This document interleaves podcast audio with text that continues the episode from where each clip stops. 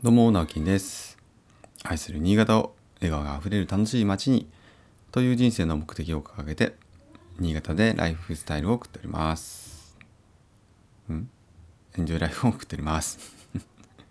おはようございます。えっ、と、今日は4月の11日ですね。ですね。えー月曜日、えー皆さんいかがお過ごしでしたでしょうか？土日は新潟はもうすっかりもう春というよりはもう暑いぐらいの 陽気になりまして一気にね桜あの全然咲いてなかったんですけども本当に土曜日曜で、えー咲きましたね。昨日満開に満開近くなったところも多いんじゃないですかね。なんかもう急激すぎて、えーうちも昨日急いでね、えー家族で花見を しに行きました、まあ、近くのうちのうちの町の、え小学校ですけれどもまあすごい綺麗でしたね。はい。えーっとまあいろいろあった 土日金土日だったんですけれども非常にま充実していたなと思います。昨日はね結構あの、うん、朝から忙しくしていて午前中は、えーそのうちの町でえっとこれ何て言ったらトークうーんトークショーじゃなくて トークセッションということでですね、まあ、ゲストスピーカーにお呼ばれしまして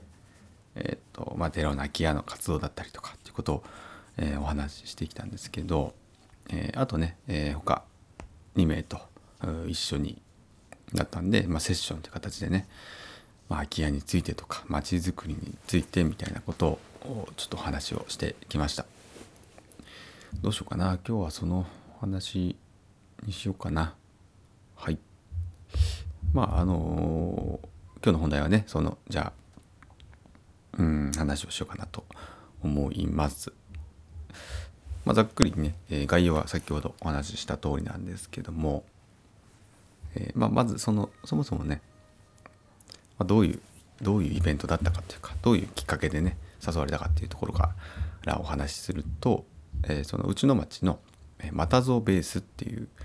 ところまあ場所っていうんですかね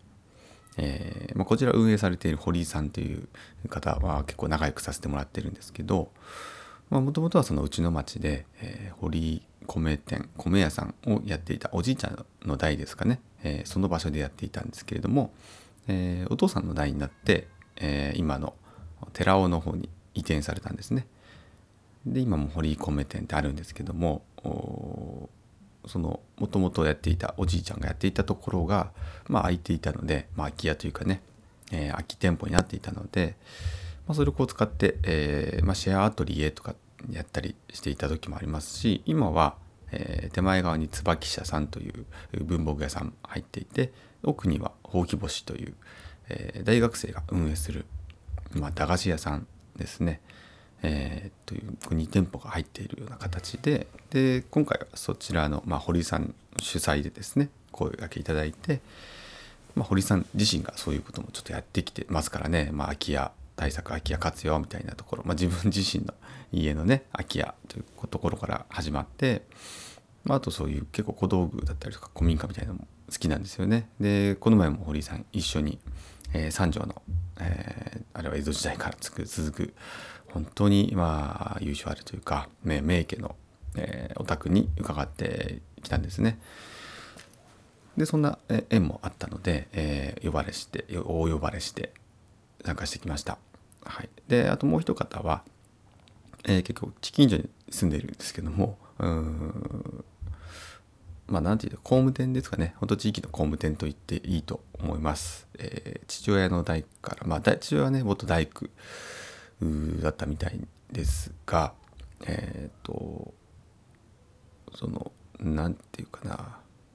えーと町まあ、町中山荘といって今山川さん山川建築事務所というところの山川さんなんですけれども、えーまあ、自然派というかね、えー自然で素朴で、えーまあ、落ち着きのある空間を、まあ、住住空間を、まあ、提案されている方なんですけども、まあ、新築だけじゃなくてリフォームなんかをね結構やられてると。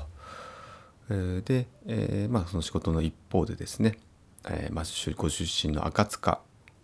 の方出身なんですけれどもそちらにずっともう150年伝わる、まあ、大々神楽お神楽ですね、えーその、まあ、稚語米だったりとかっていうのを、えー、20年ぶりにね復活させるような一応活動もされていたりしてですね、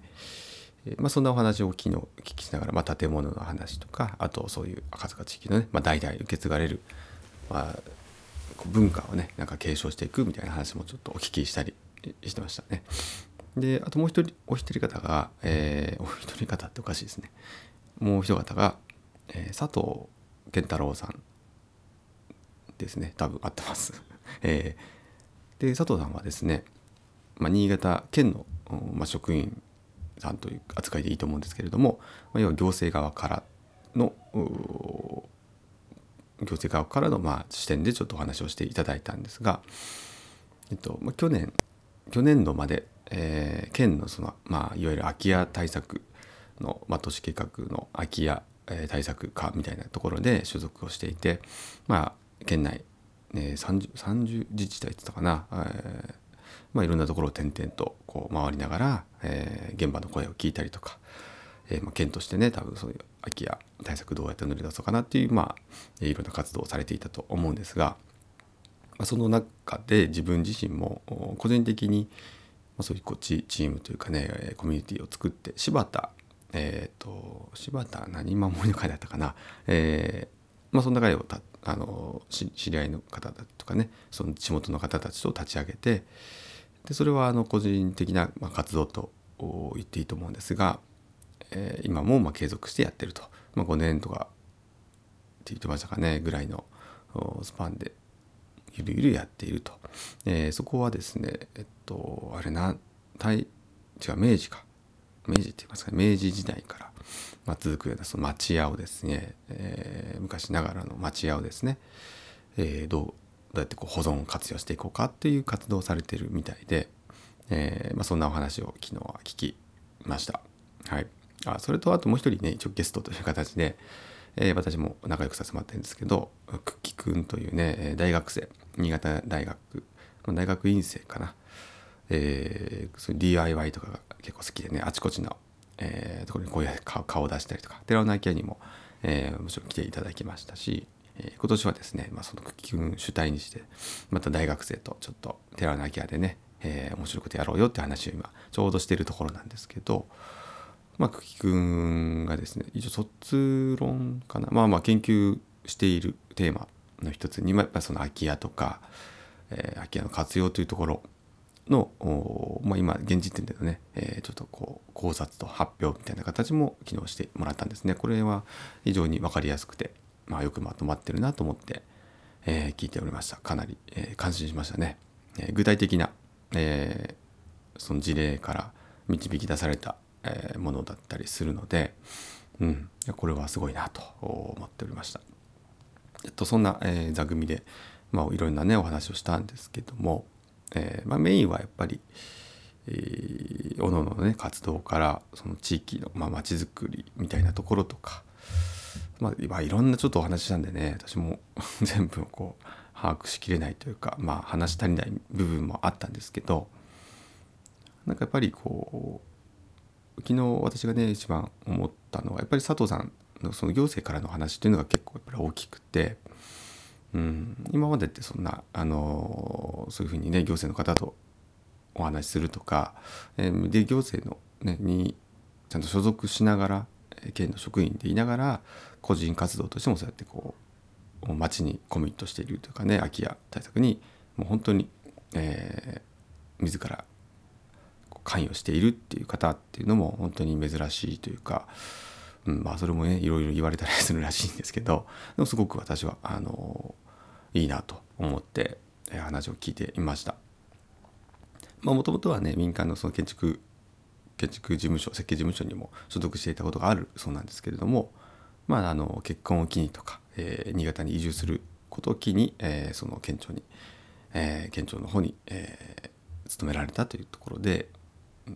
まあ何て言うかなこう現実の現実のねとかリアルの実務というよりはどっちかというとやっぱ行政側にもうもうすでに近くなっているというお話だったんですけども、まあ、今度またねちょっとゆっくりお話ししましょうということで、えー、昨日はそんなにねやっぱ2時間でそれだけの人数なんでまあまあそんなに詳しいお話はできなかったんですけども、うん、でもあのお話ししたいなともっともっとお話ししたいなとも思いましたし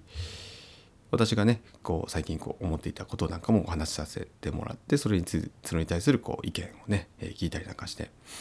とっても、まあ、昨日は充実したあ2時間だったかなと思いました。はい、でそれ終わってねオプショナルツアーとしてすぐほとんど、まあ、蓮向かいにあるですね、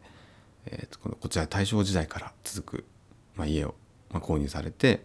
えー、これからまさにこう再建をしていくというか、まあ、こう一度バラすみたいなんですけどね。でそれをまた再築するみたいな形で、えー、その場所建物を継承された、えー、お宅を見に行かせてもらったりしてですね、えー、すごくいい学びの一日が一日というかね、まあ、2時間3時間だったかなと思います。また興味がある大学生そういったね街づくりに興味ある大学生とかとも知り合いになったりとかして、うん、やっぱりこういうことにね参加するのは本当に意義があるなと思って、えー、とてもいい、えー、お声がけをさせてもらったと思って、えー、感謝しております。はい、すいませんなんか内容についてはあんまり話せたような 話せなかったような気がするんですが、まあ、またねおいおい、えー、こうなかなかね昨日インプットしたものをねこう噛み砕いてアウトプットするためにはちょっと時間が必要だったりすることもあるので